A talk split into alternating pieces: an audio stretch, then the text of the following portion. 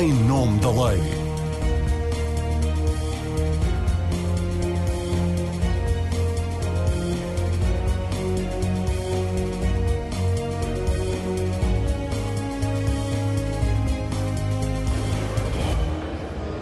Olá, seja bem-vindo ao Em Nome da Lei, uma edição especial gravada a partir da Web Summit em Lisboa sobre uma questão que tem que ver com tecnologia e novas formas de organização do trabalho e que, curiosamente, acaba de conhecer mudanças legislativas em Portugal.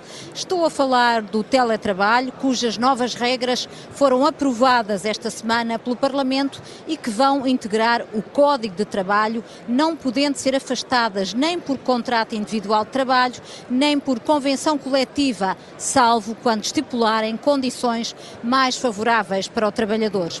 O teletrabalho passa a ser um direito dos pais com filhos até aos oito anos, desde que seja compatível com a atividade exercida e desde que não se trate de uma empresa com menos de dez trabalhadores, as chamadas microempresas. Se a proposta partir do empregador, o trabalhador pode dizer que não quer ficar em teletrabalho, não podendo a sua recusa constituir causa de despedimento. Ao longo do programa vamos falar das condições estipuladas pelos legisladores, nomeadamente quanto às despesas adicionais e ao subsídio de refeição.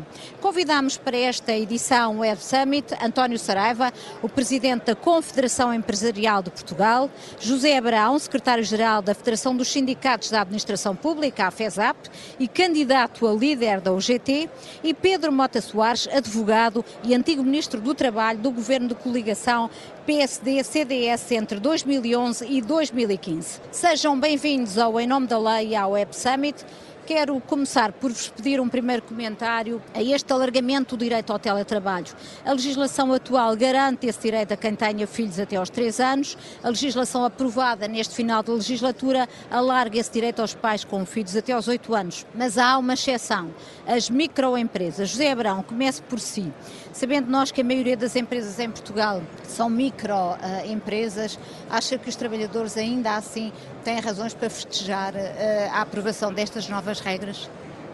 Olha, muito obrigado, antes de mais, pelo convite. Quero cumprimentar os meus interlocutores, pessoas conhecidas há muito tempo, a Marina, e dizer-lhe claramente que da nossa parte sempre consideramos fundamental que se alterasse o, o Código de Trabalho, que se alterasse a lei ou que se integrasse no Código de Trabalho um conjunto de medidas que protegessem os trabalhadores em situação de teletrabalho e que tivessem um objetivo central, que era o de promover a compatibilização da vida pessoal, profissional e familiar, com base em pressupostos que tinham sempre que passar pela reversibilidade do, do teletrabalho, pela, pela sua voluntariedade e, fundamentalmente, pelo direito a desligar, que nos parecia claramente central. Vimos o que foi, e foram estes tempos, durante a pandemia, vimos aquilo que foi a dificuldade de funcionamento e a falta dos meios. Qualquer as medidas que têm sido anunciadas eh, parecem-nos eh, que podem vir a contribuir para que se melhore alguma coisa, mas esta é daquelas matérias que para nós, quer na FESAP, quer na U G T, quer para as empresas, provavelmente quer para os trabalhadores, deviam passar por uma discussão mais aturada em sede do diálogo social, se fosse ele tripartido, fosse bipartido, os próprios partidos e o governo poderia ter tido outra... Mas esta questão foi à Concertação Social. Foi, mas foi, foi, foi, foi discutida, eh, diria, na, na, com aquele objetivo que é de sermos ouvidos, mas embora aqui e acolá se pudesse não participaram, digamos assim, na elaboração das soluções. E agora da, da, somos confrontados com estas alterações, feitas no sede do Parlamento, eh, considerando nós, apesar de tudo, que esta questão da regulação do teletrabalho, nós no U G T sempre consideramos que havia necessidade de fazer alguns ajustamentos. Mas diga uma coisa, relativamente à questão que eu lhe coloquei, o facto dos trabalhadores das microempresas logo, ficarem excluídos destas regras, parece-lhe que não poderia ser de outra forma, eu, eu, ou contestam? É desde logo criar aqui um ambiente de discriminação. Nós sabemos que cada vez mais se vai acelerando aquilo que, são a, a, que é a individualização das relações de trabalho. Não é? Era preciso ter aqui algumas cautelas eventuais no que respeito às pequenas e médias empresas, mas se, se calhar, existindo condições, valeria a pena discutir esta matéria e apontar caminhos que conduzissem a que não houvesse este tipo de discriminação, porque quem tem filhos até três ou até oito anos está nas pequenas e médias empresas como está nas grandes empresas. Uhum. E, portanto, há aqui uma visão que não é eh, aparentemente justa relativamente a uns e a outros. António Saraiva, os empregadores já estavam à espera desta solução, imagina, uma vez que Portugal estava obrigada a reconhecer o direito aos pais que tenham filhos até aos oito anos por imposição de uma diretiva europeia. Os partidos à esquerda do P S queriam ter ido mais longe e alargar esse direito a quem tenha filhos até aos doze anos. Parece-lhe uma solução uh, equilibrada aquela que foi aprovada uh, pelos deputados? Marina, permitam-me começar agradecendo o convite e cumprimentando os meus colegas de painel, Pedro Mota Soares e José Abraão. Em relação à pergunta que me faz, dizer-lhe o seguinte: a C I P julga-se com autoridade moral bastante para discutir em sede de concertação social, que é aí que estas matérias devem ser previamente discutidas, este e outros temas. Porquê? Porque essa autoridade moral, porque há cerca de quatro anos apresentámos, e fomos até agora o único parceiro social que o fez, nem a parte sindical o levou lá, um estudo que fizemos com a Universidade de Conciliação, Trabalho e Família. E nesse estudo já induzíamos, incutíamos, em sede de concertação, a necessidade de discutir estas matérias com a razoabilidade e o bom senso que elas devem ter, para aí encontrarmos os melhores caminhos e depois os legisladores, em sede de Parlamento, pudessem, com esses pareceres e com esse acordo, com esses consensos aí, procurados em sede de concertação, legislarem eh, em conformidade. Tal não aconteceu e somos agora surpreendidos com esta legislação.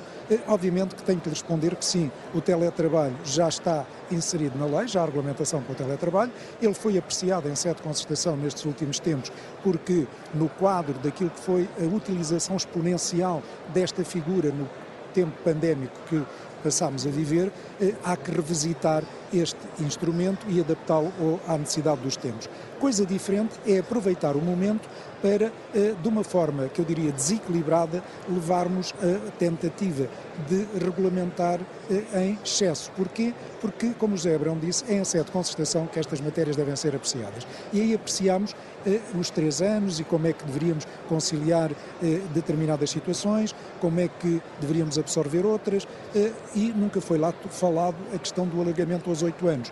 É agora o Parlamento que, surpreendentemente, e tentando aproveitar este tempo final desta legislatura, tentar, enfim, com a urgência que alguma ideologia exige, para que depois o quadro seguinte pode não ser tão favorável e já não há essa oportunidade, este slot temporal. Mas parece relação... que há uma diretiva europeia que nos obrigaria bem, a isso. Mas a diretiva europeia nós uh, uh, teríamos que a discutir, apreciar em sede de concertação, e em sede de concertação não é que eu chamo a concertação papel diferente, maior, uh, de, de, de, de sobrepor ao Parlamento, não. É porque aí estão os interlocutores, aqueles que diariamente lidam com estas situações no dia-a-dia, nas, nas empresas, uh, a parte empregadora, a parte sindical e o próprio Governo, que, enquanto regulador, assiste a esta discussão e se encontra os melhores caminhos. Em relação à pergunta que faz da, da questão da exclusão das micro e pequenas empresas, noventa e sete por cento das empresas portuguesas são micro e pequenas empresas, têm até dez trabalhadores, enquanto uma grande empresa pode absorver, embora às vezes com dificuldade, porque depende dos turnos de trabalho, depende das, das operações que estão a ser realizadas, mas enfim, vamos conceder que as grandes empresas, médias grandes empresas, têm possibilidade de absorver o absentismo eh, que se verificar desta ou daquela situação presencial, estou a falar obviamente de absentismo uhum. presencial. Coisa diferente é uma microempresa que, se dois, três trabalhadores exigem entrar no regime, se a empresa tem quatro, a empresa fecha. E por isso temos que acautelar de facto esta realidade micro, porque eh, adaptar as questões, eh, a legislação à realidade é sempre o ideal. Mas essa questão que foi acautelada uh, na, na nova, de acordo com as novas regras, uh, as microempresas estão excluídas. Admito que a exclusão das microempresas tenha a ver com este facto, que o peso de absentismo, seja pelo teletrabalho, seja por outras questões de assistência à família ou doença, enfim, que sempre ocorrem, se não houver aqui, mais uma vez, como em tudo na vida, bom senso e razoabilidade na utilização das figuras, podemos levar as empresas à sua inoperacionalidade ou ao seu fecho, fecho, nem que seja temporário, porque não têm uh, os colaboradores disponíveis para a realização das tarefas. Pedro Mota Soares, advogado da área laboral, antigo Ministro do Trabalho, qual é a avaliação que faz destas novas regras relativas ao teletrabalho, feitas um bocadinho a contrarrelógio no Parlamento e um pouco ao arrepio da concertação social, como acabámos de ouvir ouvir por parte de hoje dos parceiros da Concertação Social. Como é que avalia, e nomeadamente também esta questão da exclusão das microempresas? Uma oportunidade perdida. Começando pelo início, cumprimentando a Marina, agradecendo muito o convite, cumprimentando o António Saraiva e o José Abraão, dar nota do seguinte: depois da pandemia, nós não podemos olhar para o teletrabalho, para o trabalho à distância, da forma que olhávamos antes da pandemia. E se há duas coisas que o teletrabalho precisa é, primeiro, ser flexível. O que hoje os trabalhadores querem não é uma opção entre estarem na empresa ou estarem em casa. É uma opção em que à segunda e à sexta-feira estão eventualmente em casa. É uma opção em que, porventura, em vez de estarem duas horas no trânsito ou uma hora no trânsito ou uma hora nos transportes públicos, possam das oito às nove ou às dez da manhã trabalhar a partir de casa e depois à tarde poderem estar, estar na empresa. Muitas vezes até é uma solução em que o trabalhador está em trabalho à distância, mas nem sequer está em sua casa, pode estar num espaço de coworking, pode estar num espaço qualquer. É, Nós temos é um modelo de trabalho híbrido que tem sido até muito falado aqui na Web Summit e já há algumas empresas em Portugal a praticar, e é uma solução muito querida pelos trabalhadores. Oh, Marina, eu estava aqui a olhar para, para estas empresas todas que estão aqui à nossa volta, portanto, muitas startups, muitas empresas tecnológicas, e se calhar nós temos aqui gente de, do estrangeiro que pode vir trabalhar para Portugal e que, se, se assinar com uma empresa portuguesa, fica sujeita a este regime. E eu acho que eles não querem este regime, porque este regime tem duas coisas e por isso mesmo acho que é uma oportunidade perdida. É um regime burocrático, é um regime muito impositivo, quando o que nós precisávamos era de flexibilidade. Segundo erro, o teletrabalho tem de, tem de ter um paradigma, e o paradigma é ser consensual.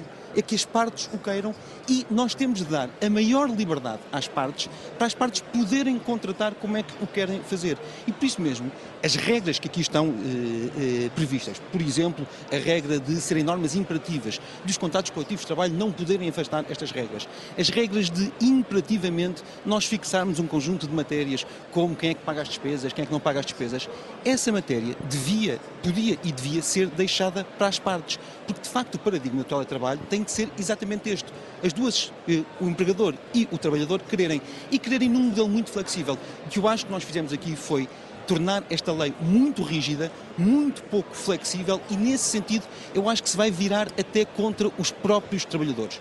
Relativamente... Em que aspectos, nomeadamente, é que se pode revelar contra os trabalhadores? Repara uma coisa, vamos, vamos admitir que uh, um trabalhador que está em sua casa tem um conjunto de despesas que deixa de ter, tem a ver com o transporte, tem a ver com a alimentação. Certamente pode ter aumentos noutras uh, despesas, isso pode lhe acontecer. E ele, fazendo as suas contas, acha que não precisa que lhe paguem mais qualquer uh, compensação porque as coisas se equilibram. A lei não permite que ele, com o seu uh, empregador, diga, muito bem, eu vou para casa e não quero uh, que, que tenha aqui o pagamento de qualquer despesa. E vamos ver uma coisa, a lei até me parece que nessa parte não está particularmente feliz. Porquê? O que é que a lei diz? Cabe ao empregador pagar as despesas que comprovadamente sejam feitas, tendo como ponto de referência o, mês, o mesmo mês do ano do anterior. Ano anterior. Vamos, uhum. imaginar, vamos imaginar, porventura, que naquela casa, na casa daquele trabalhador, está mais um membro do agregado familiar, a família aumentou. Vamos imaginar que estão dois trabalhadores ou mais trabalhadores naquela mesma casa, em teletrabalho, em que as despesas são maiores. E por isso mesmo, parece-me que ter este critério não permitido que as partes se entendam é, de facto, um erro. O teletrabalho é hoje um modelo muito flexível, é um modelo que tem de ser um modelo que permanentemente muda, e nós vamos ter cada vez mais isso, vamos ter cada vez mais que legislar sobre esta matéria, e depois também uma oportunidade perdida, porque o teletrabalho também levanta muitos desafios que nós não estamos aqui a falar. Deixe-me dar-lhe um, um exemplo. Estou a imaginar um trabalhador que lide com dados que são dados sensíveis, com proteção de dados. Como é óbvio, se ele estiver no escritório, o regime de proteção é outro. Se ele estiver em casa, com mais gente a partilhar aquele espaço, o regime de proteção é certamente diferente. E eu acho que isto é um grande desafio, e é um desafio exatamente para este modelo muito flexível. É, que eu estas acho que novas regras querem. Não tocam nesses, nesses aspectos. Eu da, acho que estas novas regras são, da proteção de dados. São, são, é, é preciso, de facto, eventualmente conseguir garantir aí, até muitas vezes através de regulamentos internos de empresas, até fazendo muitas vezes isso, e já agora também dando mais espaço, dando mais liberdade à contratação coletiva, e eu acho que também aquela regra que retira espaço à contratação coletiva não é positiva. E por isso mesmo acho que é um modelo a olhar para trás, a olhar para o passado, e não um modelo a olhar para a frente. É, é, é um Portugal dos anos oitenta, não é o Portugal da Web Summit. Continuando aqui nesta, nesta questão da, do pagamento das despesas, que foi um dos aspectos mais contestados pelos trabalhadores em teletrabalho durante a pandemia, como o Pedro referia, o acréscimo de custos que resulta resultaram do facto das pessoas estarem a trabalhar em casa. Ora, os deputados aprovaram esta semana que as despesas adicionais com a energia e a internet têm de ser pagas pelo empregador. O cálculo do valor em causa é feito comparando as despesas que o trabalhador tinha antes da celebração do acordo de teletrabalho com as que passou a ter. Esse pagamento é devido imediatamente após a realização das despesas pelo trabalhador. António Saraiva, o que é que os patrões pensam desta solução? Preferiam outra solução que passaria por estipular um valor fixo? As contas serão fáceis de fazer? Isto vai aumentar a conflitualidade laboral? Uh, eventualmente sim, e como o Pedro teve a oportunidade de chamar a atenção, há casos e casos e por isso não podemos uh, uh, universalizar casos, porque uh, a especificidade de cada, de cada um deles exige ponderação, exige bom senso e por isso deveria ser deixado às partes, corroboro inteiramente, essa negociação e esse aproximar de soluções que são necessárias, como disse, caso a caso. Imagine, Marina, que temos um agregado familiar que tem um determinado nível de despesas e, como o Pedro disse, no ano anterior não tinha o mesmo, o mesmo número de agregado familiar e o agregado aumentou.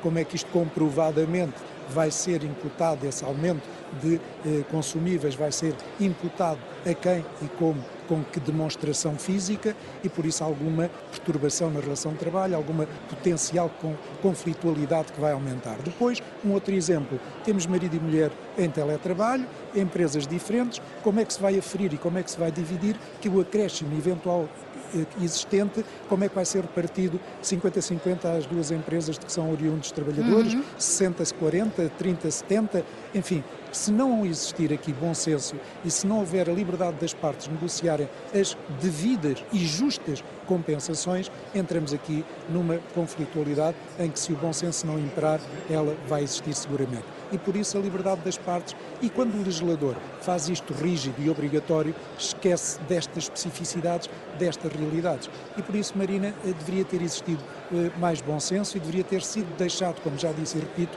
à concertação encontrar a forma, as formas mais adequadas, porque inclusivamente o custo da internet é desconhecer o que é a internet. Qual é o acréscimo de utilização da internet? Estamos a falar de que valores quando as pessoas já têm contratualizado para as televisões e para outras, e para outras utilizações. Pode ser necessário internet não, com mais velocidade. Mas, Marina, mas o diferencial é mínimo. O custo de energia elétrica, enfim, há aqui aspectos que de facto vai ser muito difícil o, a parte, o, o trabalhador comprovar esse delta de acréscimo e o empregador compensá-lo de alguma forma. Depois há benefícios. O trabalhador, ao estar em teletrabalho e estar em casa, como o Pedro também já disse, eu corroboro, também não há custos de transporte, deslocação, quer dizer, por um, só vemos um lado, não vemos o outro. Podemos até estar Temos aqui a criar justos. uma discriminação uh, uh, em relação ao trabalho presencial, Marina, que acaba por ser mais doloroso depois para o trabalhador. E vai, e vai permitir injustiças de comparação dentro dos trabalhadores, porque uns têm uma determinada condição, outros outras, entre empresas que umas têm um procedimento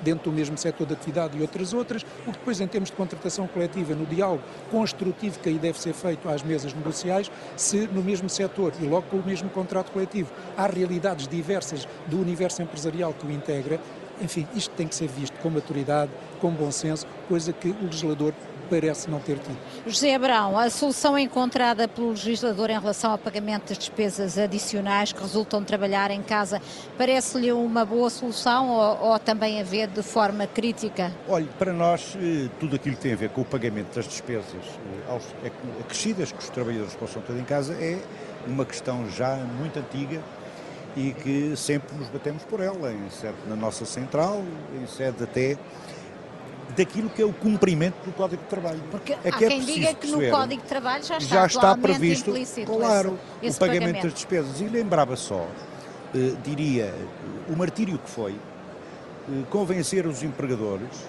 em muitos casos, durante o período da pandemia, a que tinham que pagar o subsídio de refeição eh, aos trabalhadores, porque nós, na U G T, como também na Administração Pública, sempre defendemos que os direitos dos trabalhadores em teletrabalho devem ser, devem ser rigorosamente iguais como se estivessem no trabalho presencial. Ora, se assim era, não sei o, o que é que aconteceu, entretanto, no que respeita às dúvidas da aplicação do Código de Trabalho que já tínhamos. E por isso me parece que estas medidas agora tomadas também são importantes porque vêm contribuir para um reforço da proteção daqueles que são os mais fracos na relação de trabalho, que é o próprio trabalhador. Agora, não posso estar mais de acordo com todos aqueles que consideram que muitos dos aspectos que têm a ver eh, com a negociação coletiva eh, não estão aqui contemplados. Porquê? Fica muito pouco, fica apenas a possibilidade de discutir em sede de negociação coletiva alguns pagamentos de despesas. No fundo, um melhoramento do que já está na lei, não é? Eh, No, no fundo é um, um melhoramento, uma clarificação, mas sempre manifestamente insuficiente, porque deixe-me que lhe diga, Marina, nós quando falamos em pequenas e médias empresas, em microempresas, grandes empresas, ministérios, administração pública, estamos a falar muitas vezes de realidades completamente distintas. Uhum. E tão distintas que nós hoje temos em Portugal um problema, e este é um problema sério, antes de, da flexibilidade, como dizia o Pedro, é o problema da gestão, da organização do tempo de trabalho, e somos dos países da Europa, né, onde o período de trabalho semanal é o mais longo, mais chega longo. a ser até sessenta horas, com as oito horas de trabalho e com duas de trabalho suplementares. Uh, e aí também desafio, muito baixo, não é? desafio os uh, empregadores, desafio aqui o meu amigo António Saraiva, a que ou num acordo bilateral, ou num acordo tripartido, se possa também discutir a forma como se pode melhorar a negociação coletiva, salvaguardando estas questões, são para nós importantes, da organização e gestão do tempo de trabalho. Sabe porquê? Porque com a organização que temos, com a gestão que temos e com o teletrabalho, experiência que vivemos na, durante o período da pandemia, é que isto gera grandes discriminações. Uhum. Nomeadamente no que diz respeito às mulheres, que depois de terem trabalhado oito horas ou sete horas por dia, e até, em muitos casos, feito horários de trabalho muito para além daquilo a que estavam obrigadas, ainda têm o, o, o acompanhamento da família, ainda têm que conciliar a vida pessoal com a vida familiar. E isto preocupa-nos muito, porque acho que se pode ir mais além, se se pretender até incentivar a negociação coletiva, sectorial, porque o Ministério da Justiça é diferente do Ministério da Saúde. A empresa, a empresa, uma empresa com duzentos trabalhadores é diferente de uma empresa que tem dez.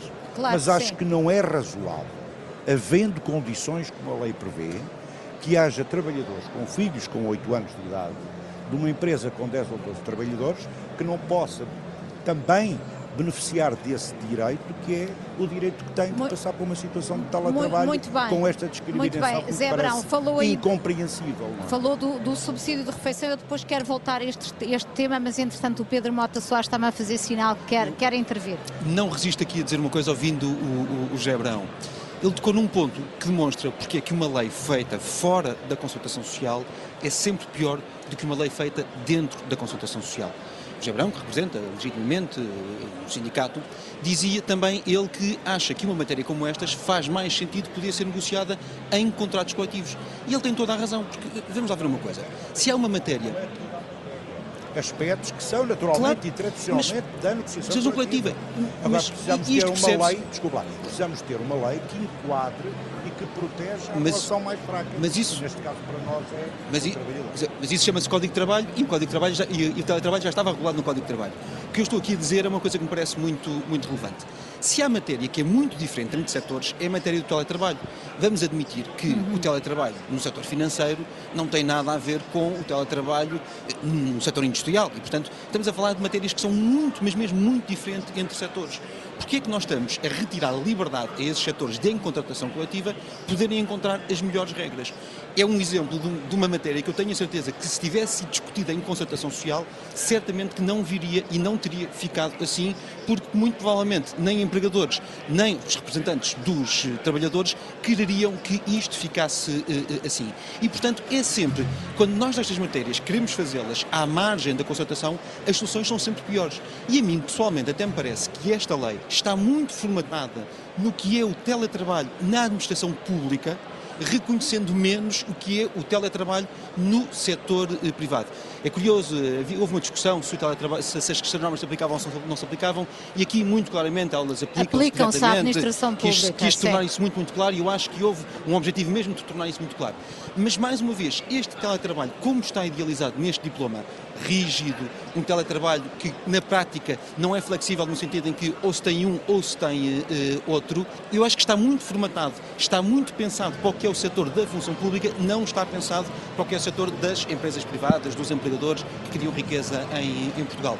Mais uma vez, um sinal de que um diploma como este, contido na concertação social, certamente teria beneficiado de muitos inputs, tinha beneficiado de muitas, muitos aspectos muito positivos, e se calhar teríamos uma lei mais a olhar para o futuro. Eu, sinceramente, Marina, estou convencido que isto não vai ficar por aqui, ou seja, daqui a relativamente pouco tempo vamos ter de revisitar esta matéria. É o método habitual de Vamos ter de revisitar esta, esta, esta, esta matéria. Sim, mas se... Pedro, que é muito importante. Diga, mas rápido. Há, há aqui uma certa marca ideológica que eu tenho que contrariar, que é de procurar separar a dos trabalhadores dos serviços públicos, da administração pública, do setor privado. Porque definitivamente somos todos trabalhadores, temos uma relação de trabalho estabelecida cada vez mais, até com base na, na, na, na lei geral comum, que é o Código de Trabalho, e não faz sentido nenhum dizer que isto ou esta lei está muito orientada para a administração. Não, está orientada para o trabalho, está orientada para os trabalhadores, sejam eles da administração pública, sejam eles do setor privado. Então, e diga-me uma coisa, José Abraão. Alguns deles, calhar, têm inscritos no U G T do setor privado, que dizem que preferiam ter um sistema mais flexível, que lhes desse maior liberdade para poderem contratar diretamente com os seus empregadores. Mas eu quero falar, eu quero falar desta questão. Deixem-me falar, pode ser estabelecido no acordo a celebrar entre o trabalhador, hein, pelo menos em algumas vertentes que eu... a lei já contempla e que agora de... uh, o novo diploma vem também acrescentar. Deixem-me falar de uma questão que, que, que é mais flexível, porque não, está, não tem previsão legal explícita, que é o subsídio de, de refeição. Os projetos do Bloco de Esquerda, do P C P e do PAN previam, previam expressamente, mas a solução foi rejeitada pelo Partido Socialista e pelo, pelo P S D. Portanto, foi aprovado que o trabalhador em teletrabalho tem direito a todas as prestações complementares e acessórias, mas sem mencionar explicitamente, expressamente, o subsídio de refeição. Eu pergunto ao José Abraão se para os trabalhadores daria mais segurança que o subsídio de refeição tivesse previsão legal, ou se uh, assim deixar a questão para a contratação coletiva é uma, é uma melhor solução. É evidente que o facto de não estar aí expresso o subsídio de refeição deixa-nos naturalmente preocupados, preocupados, como é óbvio. Quero acreditar sinceramente que uh, não tenha sido por acaso que essa, que essa situação se verifica. Mas acho que as pessoas, estando naturalmente a trabalhar e teletrabalho na sua residência ou em coworking, têm direito a ter todos os direitos, como dizia há pouco, que como estivessem no trabalho mas, presencial. Mas, José Abraão, foi, Agora, essa, a interpretação é que, foi essa a interpretação dos empregadores durante a pandemia? Claro que não, por isso é que eu dizia há pouco que houve até dificuldades em muitos casos, não é? Houve, houve até necessidade de haver um despacho por parte do Ministério, da Ministra do Trabalho, de clarificar dizendo que se tinha que pagar o subsídio de refeição. E é por isso que eu lhe digo que também no conjunto das alterações que agora se fazem, se eventualmente elas fossem remetidas para a negociação coletiva, ok, mas, mas sinceramente acho que é daquelas questões que não faz sentido, é uma dúvida que provavelmente irá subsistir e acho que o Parlamento já aprovou, mas teremos que ver melhor essa matéria, porque isto acabará por resultar num prejuízo já imediatamente para os trabalhadores que aí estejam nessa situação. António Saraiva, qual é a interpretação dos empregadores em relação ao direito dos trabalhadores em teletrabalho ao subsídio de refeição? Durante a pandemia alguns pagavam, outros não. Acha que não ficando expresso o subsídio de refeição na lei, os empregadores não vão sentir-se obrigados a pagá-lo? Os empregadores, quando falamos que alguns não pagaram, esquecemos dos muitos outros que continuaram a pagar, porque é sempre assim. Pegamos sempre no mau exemplo e generalizamos. Não, há uns que uns pagaram, outros não. Não, não pegamos nos bons exemplos e eh, universalizamos. Mas, enfim, é compreensível, sinal dos tempos. Eh, obviamente que aquilo que não fica na lei fica li, à livre compreensão, ao livre-arbítrio de, de, das partes. E eh, a empresa, os, se há coisa, temos que meter isto na cabeça de uma vez por todas. Se há aspectos que as empresas e os empregadores querem, é colaboradores felizes, colaboradores que, estando bem na empresa, se sintam recompensados, que façam parte da equipa, que vistam a camisola, como se diz em gíria. E por isso não se pensa que os empregadores querem prejudicar os direitos, os deveres, a felicidade, num termo mais, mais enfim, filosófico, dos seus colaboradores. É precisamente o contrário, até porque hoje captar, fixar, captar e, e, e manter trabalhadores é das coisas mais difíceis que, que as empresas hoje enfrentam. Por isso, estas questões serão seguramente resolvidas. Mas aí está, Marina, um dos aspectos que, eu não estar plasmado na lei e não haver a maturidade da discussão entre as partes em sede própria, leva a estas ausências, ou leva a excessos legislativos ou a ausências legislativas, precisamente porque não há a maturidade da discussão onde ela deveria previamente ser feita, e por isso a dignificação da concertação social. Uma questão lá atrás, não quis interromper os meus colegas de painel, Diga. mas esta questão da dicotomia do privado e do público, não há nenhuma dicotomia, somos todos empregadores e colaboradores, com uma ligeira diferença nos trabalhadores, não se importa. Trabalhadores, trabalhadores, muito bem. Empregadores e trabalhadores, muito bem. Mas há uma diferença é nos empregadores, porque o empregador-Estado tem dois pesos e duas medidas. Enquanto empregador, para os seus trabalhadores, define determinadas políticas, como é agora, por exemplo, os aumentos salariais de zero vírgula nove, porque os indicadores macroeconómicos não permitem outros. Mas enquanto regulador, obriga a que os privados tenham outros indicadores macroeconómicos e já possam evoluir em salários em expressão bem mais eh, diferente para maior. Por isso, os dois pesos e duas medidas é o próprio Estado regulador e empregador que as faz. É por isso mesmo, oh Marina, desculpa lá que hoje certos, certos setores, certas áreas das empresas pagam trinta e cinco por cento mais a um técnico superior, a um licenciado, do que pagam na administração pública, e, e portanto, não, eu acho que esse não é o caminho. O caminho é de, no conjunto, procurarmos valorizar as qualificações, valorizar o emprego. Isso é todo um outro debate. Claro, isso é todo um outro debate, mas, José Abraão, mas não posso deixar de dizer, Marina, muito rapidamente, que eh, é por isso que nós, em sede de concertação, chamamos a atenção para alguns aspectos, porque o Governo fala muito em precariedade, precariedade, mas ele manteve durante anos pessoas em precariedade e há pouco tempo é que as passou a efetivo. Fala muito na valorização do trabalho jovem e da... Sim, mas, da, da, da, da, da, mas depois... Não, mas deixe-me concluir, nem sempre o Estado é um bom exemplo. Mas depois...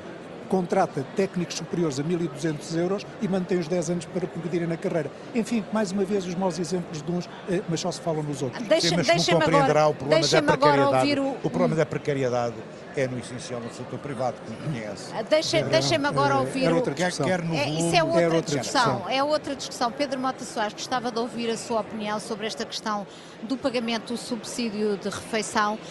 Uh, o P S argumenta que, por uma questão de sistemática jurídica, não faria sentido uh, prever expressamente o pagamento do subsídio de refeição para os trabalhadores em teletrabalho, uma vez que uh, esta questão não está regulada por lei. Não, o Código de Trabalho não prevê o pagamento do subsídio de refeição, foi por, por contratação coletiva que, que, que esta regalia passou a, a ser atribuída ao trabalhador. Parece-lhe que faz sentido que não haja uma previsão expressa ou, ou não? Qual é a sua avaliação? Eu acho que hoje a questão já está bastante pacificada, até com o entendimento da A C T. Mas já agora convém que, quando nós falamos do subsídio de refeição, percebamos o que é que nós estamos a falar. O subsídio de refeição não é sempre pago, pago numa prestação pecuniária, não é sempre pago em dinheiro. Há muitos trabalhadores, há muitas empresas que pagam o subsídio de refeição em espécie. E aí, sinceramente, se um trabalhador está em teletrabalho, não me parece que a empresa que já está a pagar uma cantina, já está a pagar um fornecedor de, de alimentos, tenha de duplicar essa mesma despesa pagando agora em, em, em espécie, pagando em, pagando em dinheiro ao trabalhador que está em teletrabalho. Mais uma vez, estas matérias estão, e bem, muitas vezes regulamentadas em acordos de empresa, em contratos coletivos, e eu acho que é nesse âmbito que devem estar. Mas parece-me, sinceramente, que no fim da pandemia a questão era muito, estava muito pacificada entre o entendimento que as próprias autoridades tinham sobre a matéria. O, o teletrabalho depende sempre de acordo escrito, que pode constar do contrato de trabalho inicial ou ser autónomo a, em relação a ele. Esse acordo define o local onde o trabalhador exerce por regra o teletrabalho e o seu horário de trabalho. Estar a trabalhar remotamente não significa, portanto, que podem ser exigidas mais horas de trabalho.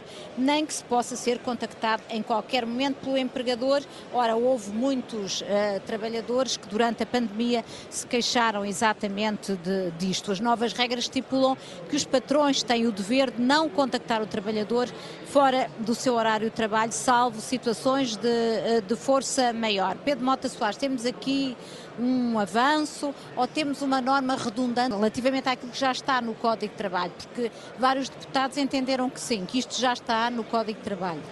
Isso é o chamado direito ao desligamento. É uma figura que começou muito, a ser muito falada aqui há uns anos atrás em França e que curiosamente os franceses resolveram de uma forma muito inteligente. Não o puseram diretamente na lei obrigatória, mas eh, empurraram, entre aspas, para a, a contratação coletiva. E eu acho que faz todo o sentido que uma matéria como estas também possa ter regras próprias em sede de eh, concertação, eh, concertação social e, acima de tudo, de contratação eh, coletiva.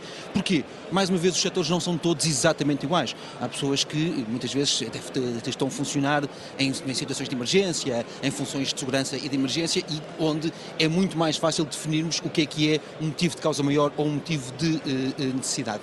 Sinceramente, olhando para a regra como ela está no, no, no, no Código, parece-me que, do ponto de vista europeu, não vai chocar com nenhuma indicação europeia. Pelo contrário, há várias indicações diretivas europeias que apontam também neste, uh, neste, neste sentido. sentido. Não sei se acrescenta muito mais ao que hoje já está previsto na lei, porque a lei já prevê uh, durações do, do, de, duração do, do dos, contra, do, dos contratos, duração dos horários de, de trabalho, portanto, todas essas matérias já estão previstas na lei. Só voltando um bocadinho atrás, eu, muitas vezes nós falamos da pandemia e o que aconteceu na pandemia. O que aconteceu na pandemia foi que as pessoas não, não só estiveram a trabalhar a partir de, de casa, obrigatoriamente, como estiveram a trabalhar num mundo que mudou e mudou completamente, muito rapidamente. E por isso mesmo, nós também olharmos sempre para a pandemia, não percebendo que foi um momento muito excepcional, e um momento muito excepcional, foi excepcional a todos os níveis também, muitas vezes nos horários de trabalho, no que nós tínhamos para fazer, às vezes é o, o Claro, um erro. Mas eu só refiro isso porque foi uma experiência mais intensa que os portugueses tiveram de teletrabalho.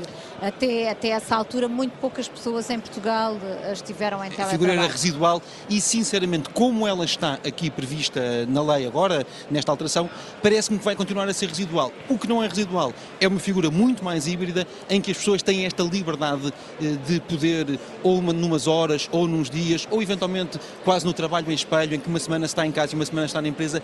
Eu calculo que muito mais rapidamente avance esse teletrabalho mais híbrido do que o teletrabalho esse, formal que está, esse que está modelo, aqui previsto. Esse modelo híbrido não está, não está contemplado nestas novas regras? Uh... Eu acho que estas novas regras eh, eh, não permitem isso, são muito eh, inflexíveis, não permitem isso. Deixe-me dar-lhe um pequeno exemplo. Se eu digo que eh, sempre que tenho um trabalhador em teletrabalho, quando ele é chamado à empresa, tem de ser chamado com um prazo mínimo de vinte e quatro horas. Se porventura de manhã se percebe que há uma reunião muito importante à tarde e o próprio empregador não pode, não pode chamar o, o, o trabalhador, como é óbvio, isso vai levar a que em muitas situações, nomeadamente empresas que muitas vezes são mais dinâmicas, precisam de ter respostas mais rápidas ao próprio mercado, vai levar a que o próprio empregador tente fugir e evite esta figura do teletrabalho. E por isso mesmo, quanto mais flexível nós tivermos regras, Não, não está em causa serem feitas por escrito, não é isso que está em causa, mas quanto mais flexibilidade nós tivermos entre as partes, mais fácil nós tornamos esse modelo, que eu acho verdadeiramente que é o modelo que mais protege hoje os trabalhadores, é o, é o modelo que mais protege os jovens trabalhadores que têm filhos a cargo, que muitas vezes gostavam de ter uma hora de manhã para poderem deixar os seus filhos na escola, ou uma hora à tarde para poderem buscar os filhos, ou a hora de almoço poder acompanhar os seus filhos, e portanto este modelo, que eu acho que é o que mais protege o mundo atual, o mundo que nós estamos a, a viver, eu acho que não foi protegido neste mesmo diploma. António Saraiva, também acha que este modelo de trabalho híbrido, com as pessoas parte da semana estarem em teletrabalho e outra parte em trabalho presencial, que parece ser um modelo que agrada muito aos trabalhadores, sempre que é feito algum estudo de, de avaliação, é sempre muito referido que era nesse modelo ideal que as pessoas gostariam de trabalhar no futuro. Esse modelo causa problemas às empresas portuguesas neste momento, tal como nós as conhecemos, com a dimensão que têm, ou é uma questão pacífica? A Marina, é uma questão pacífica, eu acompanho muito aquilo que o Pedro Mota Soares aqui referiu, não diria melhor, e não, não, não acho que venha a causar naqueles, naqueles trabalhos em que seja permitido, obviamente, o teletrabalho, nós estamos a falar no chão de fábrica, acho que a realidade hoje já supera esta imaginação legislativa. E como em tudo na vida, as leis podem ter o valor e o conteúdo que tenham, mas a vida se encarregará no seu dia-a-dia, na prática dos acontecimentos, de justificar as suas necessárias alterações futuras. E por isso a dinâmica que hoje está criada no mercado de trabalho, com estas novas realidades, com estas profissões a desaparecerem, as outras a ver, com os desafios que temos, desde logo o digital, isto vai trazer, como já está aliás a ocorrer, toda uma transformação e toda uma necessária adaptação a estas novas realidades de trabalho, à adaptação da vida à lei. E a lei fica muito rapidamente desfasada da realidade, porque a velocidade de mudança em tudo hoje é veloz. E por isso, Marina, o meu convencimento é que isso hoje já é praticado, não causa nenhum dano essa adaptação das empresas que já o estão a fazer, e sim, a realidade dos tempos vai legitimar que aquilo que se está a fazer hoje, de alguma maneira sem o conhecimento devido da realidade das empresas, como eu critico, a realidade da vida superará esta fantasia, em alguns casos, da legislação. Muito bem. José Abraão, eu depois já volto assim, porque acabei por não questionar relativamente ao direito a desligar, mas entretanto queria ouvir o José Abraão sobre esta, a questão deste modelo de trabalho híbrido, híbrido que, que, de que tanta bem, gente, eu tanta que gente é parece preferir. E por isso, por vezes, eu, eu próprio tenho dificuldades em compreender como é que se pode abdicar de um trabalhador para o colocar em teletrabalho em casa num período de seis meses, sem a preocupação de, de não se perderem as equipas, de, sem as preocupações que têm a ver com a socialização, uhum. com a questão que tem a ver com o convívio, que todos nós estamos habituados diariamente. E é por isso que há outros modelos, e aqui no caso concreto, no caso concreto dos nossos vizinhos espanhóis, o teletrabalho no regime de três dias, teletrabalho e dois presencial, pá, parece que está a funcionar. E é bom para os trabalhadores, é bom para os serviços públicos, no caso concreto, mas porque é que aqui se vai permitir longos ou muito longos períodos fora do local de trabalho, perdendo todo este capital de experiência e aquele relacionamento com todos os dias aprendemos uns com os outros, remetendo muito isto para aquilo que é o acordo, que é o acordo que o trabalhador pode celebrar com o empregador. E como as regras, como dizia há pouco, são por vezes uh, difíceis e penalizam a parte mais fraca da relação de trabalho, eu temo sinceramente que em muitos casos uh, acaba por resultar de alguma imposição e os próprios trabalhadores terem que aceitar por razões que têm a ver verdadeiramente com a compatibilização da sua vida pessoal, profissional e familiar. Uhum. E isto são questões para nós importantes. E por isso é que nós, quer na U G T, quer na FESAP, sempre defendemos que o trabalhador em teletrabalho deve manter todos os direitos como se estivesse no trabalho presencial. E discordando claramente ali do Pedro Mota Soares, mesmo mas é aqueles que têm hoje... é isso que, que, nova, que, que as novas hoje, regras determinam, claro, não é? Claro, mesmo até se o subsídio de refeição em muitos, muitos casos é pago em espécie, deixa de ser um benefício para os trabalhadores. E não há razão nenhuma que justifique hoje que esse benefício seja retirado ou pela via legislativa, né, e empurrando uh, uh, para uma situação que não é justa, porque as pessoas que até agora beneficiavam desse, uh, sub, desse suplemento, desse subsídio de refeição, por que razão, mesmo estando em casa? E a questão da poupança que os trabalhadores podem ter, por exemplo, em transportes. Então, meu caro Pedro Mota Soares, o país não é só Lisboa.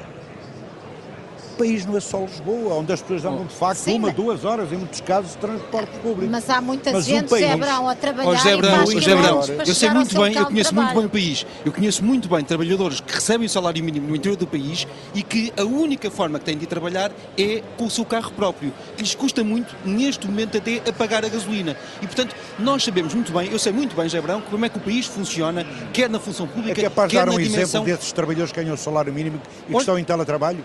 Não, muitos destes trabalhadores, sim, muitos destes trabalhadores tiveram de ficar em teletrabalho agora durante a pandemia. Teletrabalho, portanto, durante a pandemia foram mas, pura e foram... simplesmente empurrados para casa. Não foram, portanto, por uma foram... questão que tem a ver com, com, com não foram pandemia. Empurrados para casa, foram, foram proibidos, foram, foram proibidos pelo governo de ir, de ir trabalhar e de, não, e de se viverem como, como nós sabemos. Serviços, muitos destes, muitos destes foram para lá. Por uma questão de proteção lá, e, portanto, da saúde, e, que é, portanto, diferente, é diferente. Não é isso que está em causa. E nós temos de aprender o que aconteceu nos bons exemplos, nas coisas positivas claramente, e nas coisas negativas. Claramente. A mim impressiona muito poder existirem contratos de teletrabalho em que as pessoas estão um ano sem ir a uma empresa. Claro, isso para mim claro, não passa pela claro, cabeça e, claro. hum, felizmente, não conheço nenhum caso desses, porque o teletrabalho, mais uma vez, como está na lei em Portugal, é muito residual. Não é isto que os trabalhadores querem. O que os trabalhadores querem é um regime que lhes permita acautelar as duas coisas, que lhes permita ser flexíveis na gestão do seu dia-a-dia, na gestão da sua vida pessoal e profissional e, curiosamente, este diploma não ajuda a que isso aconteça, pelo contrário, vai tornar até, em muitas situações, a situação mais difícil. Mas mantenham os direitos do, do, do, do trabalho presencial, porque as empresas, grosso modo falando, ganham com o, traba- com, com, com o teletrabalho. José Abraão, se ganharem os dois, se ganharem os dois e quando ganham os dois é muito fácil fazer um acordo. Quando ganham os dois é facílimo fazer um acordo, permitam que isso aconteça. Deixem-me só questionar aqui o António Saraiva, estamos mesmo a chegar ao fim do, do nosso tempo e o António Saraiva tem uma reunião já a seguir em que vai falar também sobre teletrabalho, mas eu queria uh, questioná-lo sobre o direito a desligar aquilo que ficou previsto nas novas regras do teletrabalho. Uh, o, o empregador não pode contactar uh, o O trabalhador, não lhe pode exigir trabalho fora daquele, do seu horário normal de, de, de trabalho, o horário estipulado. Parece-lhe que a situação fica bem regulamentada? Marina, tivemos a oportunidade de nos pronunciar sobre isso quando nisso fomos questionados em sede de concertação. Obviamente que a organização do tempo de trabalho, uma correta organização da empresa, metodologias eh, que levem à sua eficácia, eh, não há necessidade nem dos trabalhadores permanecerem nas empresas para além do tempo do seu horário de trabalho. Há muitas empresas, como sabemos, fecham as instalações, desligam equipamentos de energia elétrica, etcétera. Já, já hoje essa é uma realidade, por isso o desligar em determinadas condições e com regras não posso estar mais de acordo, mas mais uma vez, Marina, a realidade da vida suplantará obrigatoriedades que o tempo ou legitima e solidifica ou altera, mas não, acho que não vem introduzir nenhuma perturbação nas empresas, assim elas, como já hoje têm na sua maioria, tenham organização, eficácia e eficiência. Muito bem, o Em Nome da Lei fica por aqui, uma edição especial gravada na Web Summit, que pode ouvir também no site da Rádio Renascença ou nas plataformas de podcast. Obrigada a todos, voltamos no próximo sábado, bom fim de semana, boa semana, fico com a Renascença para estar a par do mundo. Em Nome da Lei.